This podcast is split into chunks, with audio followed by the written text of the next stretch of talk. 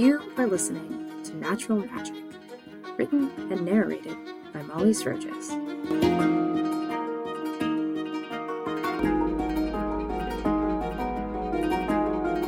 Chapter 6 Tilly The rest of the trip to Faraday passed in silence. After about five minutes, the one handed girl asked Tilly to get her backpack down and extracted an embroidery hoop from it. A special wrist strap attached to her right elbow and held the hoop in place while she worked the needle with her left hand. Tilly spent most of the ride trying to figure out where she had seen the girl. A one handed girl who does embroidery? Tilly thought. Surely there can't be that many people out there like that. But the harder she thought about it, the more distant the girl's identity became. Tilly couldn't even place her by her accent, which she normally excelled at.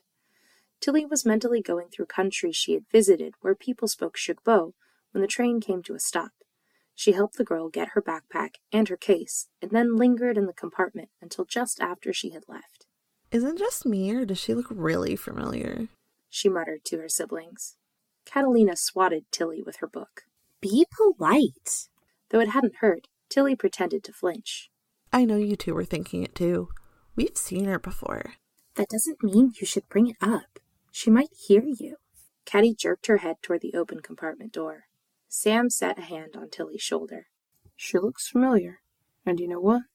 We've got all year to find out why. Tilly crossed her arms. Then it's gonna bug me all year. It amazed her that even during conversations like this, Sam's smile reached his leaf green eyes. Of the three of them, he looked the most like their mother. Not only was he shorter than his sisters, but his skin was a deep mahogany brown, darker than Tilly and Catalina's pale oaken shades. Look at the bright side. You'll be living in the same house, so you'll get to find out first. Tilly was rarely able to stay angry at Sam for long. Fine, she muttered, and let her brother nudge her toward the door. As soon as they got across the street, Catalina headed for Liberty House, with barely a backward glance at her siblings. She's got house head duties to get to, Sam said, as if Tilly had asked why Caddy was leaving them so quickly. But I can walk you over if you like. Tilly shook her head. I got it. All right. See you later. Sam waved as he ran to catch up to another boy wearing a jacket with the Magnolia House wasp. Tilly followed the rest of the freshmen to Victoria House and picked up her keys. Tilly's room was on the third floor. It didn't take long to unpack her things. After a lifetime of traveling with her parents on their various duties, she was a master at packing light. She hung her spare Faraday shirts in her closet, folded her denims in the bottom drawer of her dresser, lined her books up on her desk, and tossed her duffel bag under her bed. The door swung open. The girl who walked through was at least as tall as Tilly, if not taller.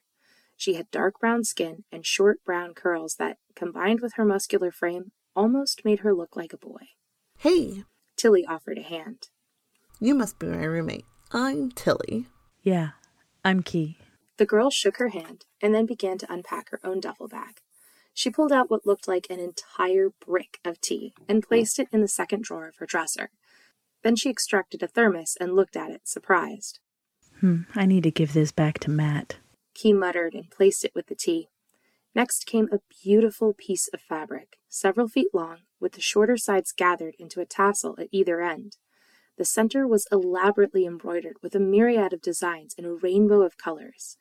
The embroidery sparkled in the light the same way the embroidery at Key's collar did, and Tilly knew at once the other girl must be Thisaju. Thisaju traders didn't often travel to Agrona, but their embroidery was known throughout the southern hemisphere. What is that? Tilly couldn't help asking. My baby shawl. Key carefully draped it over the head of her bed. My dad made it for me while my mom was pregnant. It's a Thisaju tradition.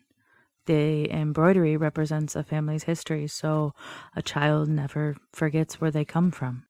She rummaged in her bag and pulled out a small figurine, about four inches high, made of a mostly clear stone and carved in the shape of a fox. Inside, it flickered with light. And this is for you. My gift is electricity. Tilly accepted the fox and examined it. You made this? It's amazing. She placed it on her bedside table next to her clock. Yep. Are you here to study wind? She eyed Tilly the same way the one handed girl had, trying to reconcile her tree bark skin with her height. Tilly hesitated as the sound of choking reached her ears from a distant memory. She touched the Harugui bone necklace at her throat and willed the memory away. That, or maybe languages, so I don't have to live in the shadow of my siblings. Yeah, I'm glad my brother and I don't have the same natural gift. Are you good with languages? Because you're a sprite? Except, if you're a sprite, you're a giant. Tilly laughed. I'm half sprite on my mom's side. There's a foot difference between her and my dad. But yeah, me and my siblings got all of her magical knacks. She checked her watch. It's almost time for orientation. Should we go? Tilly and Key returned to the common room together. She saw the same girl who had joined her on the train sitting on one of the couches next to another girl who was very small. She heard Sam's words in her head. Look at the bright side. You'll find out before us. Mind if we join you? Tilly gestured to the empty space on the couch. The girl shook her head, and Tilly sat on the other side of her. Key perched on the arm of the couch, a scowl on her face. After a moment, she called to someone across the room. Matt! A boy, who resembled her, but several inches shorter, made his way over to them. He carried a wooden crutch in one hand. The boy could have been Key's younger brother, though that would mean Key had applied to Faraday at an older age. It wasn't unheard of, since some people didn't discover their natural talents until their teens, but she knew Caddy would disapprove of her asking. Do you want to sit? Key asked the boy, who shook his head.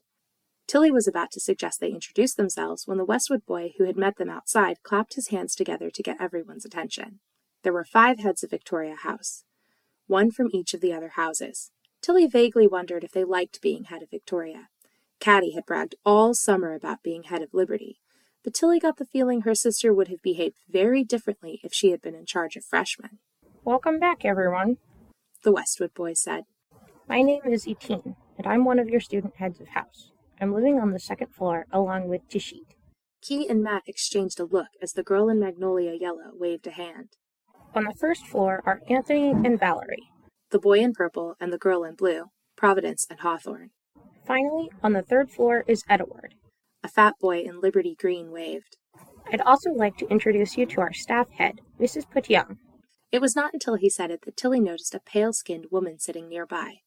Like the students, she wore a white collared shirt with the Faraday starfish over the breast, as well as a black and white tie, indicating she was in charge of Victoria House.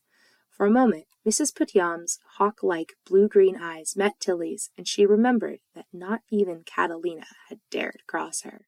Her office is just off the common room. Etine pointed to a door behind them. We're all here to help you, so please don't hesitate to ask if you need anything. Now we're going to break you into groups. The freshmen were sorted into groups based on last name, so Tilly was in a group with Key and her brother, as well as the one handed girl. But again, before she could speak to the other girl, Valerie approached them. Tilly remembered the pink haired girl's bored expression from check in, and it hadn't changed. She hoped this wasn't a reflection of the older girl's thoughts on freshmen. All right, follow me and keep up. Valerie took the group to the main building, where most of the classrooms were. All the classrooms are warded to protect students and staff if any magic gets out of hand. Doing any major magical workings without proper warding is both very dangerous and against the rules. If you read the student handbook, which you should have received with your acceptance letter, you will know what magic is acceptable without warding. Doing workings without permission is a good way to get expelled around here, so I don't recommend it. Tilly hadn't read her handbook, but she made a mental note to find that page later. Valerie's tone lightened up when she showed them the gymnasium, and behind it, the lightning ball pitch. A concrete court with a white circle painted in the center. The pitch is open for students to play when the team isn't practicing. You can check out a ball at the gym desk, or if you're feeling old fashioned, we also have batons. Lightning baton? Key quietly asked Matt. It was originally played with batons, and uh, one end was electrified and painted a different color. One of the other students raised a hand. But there's no lines in the circle. Valerie's bored expression changed into a smirk. The pitch is designed to be customizable to the number of players or teams you have. To demonstrate, she stepped into the circle and said, Division 2. A line appeared down the center, bisecting the circle. Division 3. Three lines radiated out from the center. Division 8. The circle broke into eight sections, and a murmur passed through the students, who were probably used to drawing their own circles with chalk. Even Tilly wasn't used to courts this nice. Valerie took them to the library and the infirmary. Then they walked to the community garden, which a couple of plant wizards tittered over, and several workshops for students to do woodwork, metalwork, and fabric art. The tour ended at the cafeteria. Perhaps the most important place on campus. Valerie said, and actually smiled at the smattering of laughter she received. Then she ushered them inside for dinner. Tilly's mouth watered at the sight of Nefrail's national dish, a hearty stew made with fish, coconut, and sweet potatoes. A vegetable stew was available for those who didn't eat meat, though Tilly thought it would be strange indeed to come to Nefrail and not eat fish. For dessert, they had tapioca pudding with sliced bananas and a drizzle of caramel. As they collected their trays, Tilly asked if she could sit with Key and Matt in the hope of avoiding her siblings. As they scanned the room for a table, Tilly looked for the one handed girl, but they seemed to have lost her in line. Hey, why don't we sit with Miriam? Matt said, holding his tray in one hand and using his crutch to point to the tiny girl Tilly had seen earlier. She doesn't have anyone to sit with either. Of all the people, Matt Truitt wants to eat with someone new. The way Key spoke reminded Tilly of her cousin Applestar. She couldn't tell if the other girl was angry or amused. What? I liked her. And without waiting for the girls, he walked to Miriam's table. Key shook her head. Will wonders never cease? She and Tilly followed. When they arrived, Miriam waved to another student, and Tilly tried not to smile when the girl with one hand joined them. She also tried not to stare as the girl carefully set down her tray, pulled out her chair, and sat down. Apparently, Tilly failed.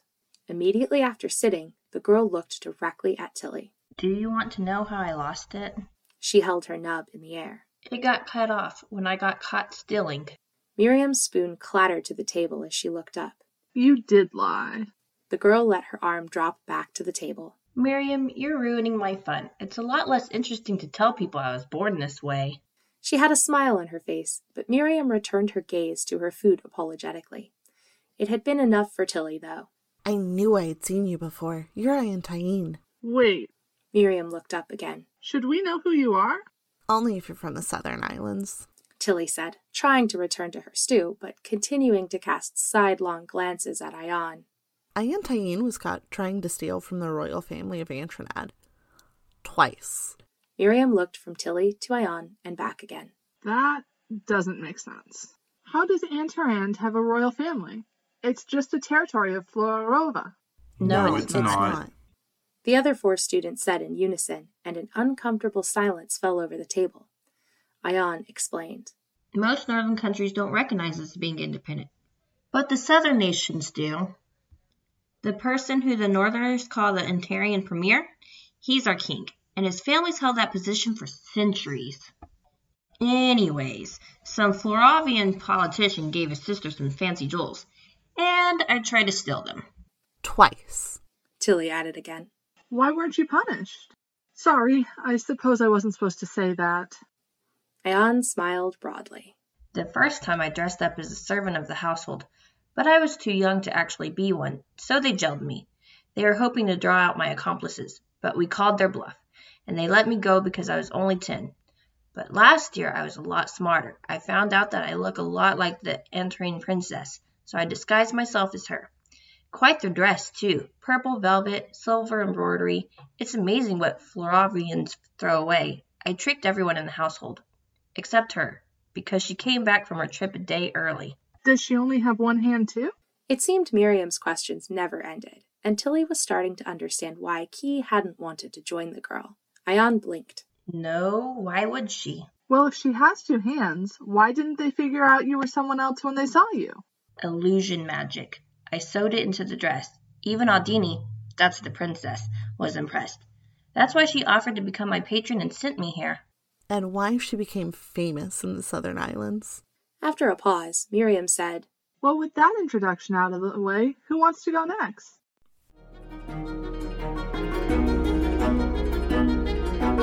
You have been listening to Natural Magic, written and narrated by Molly Sturgis.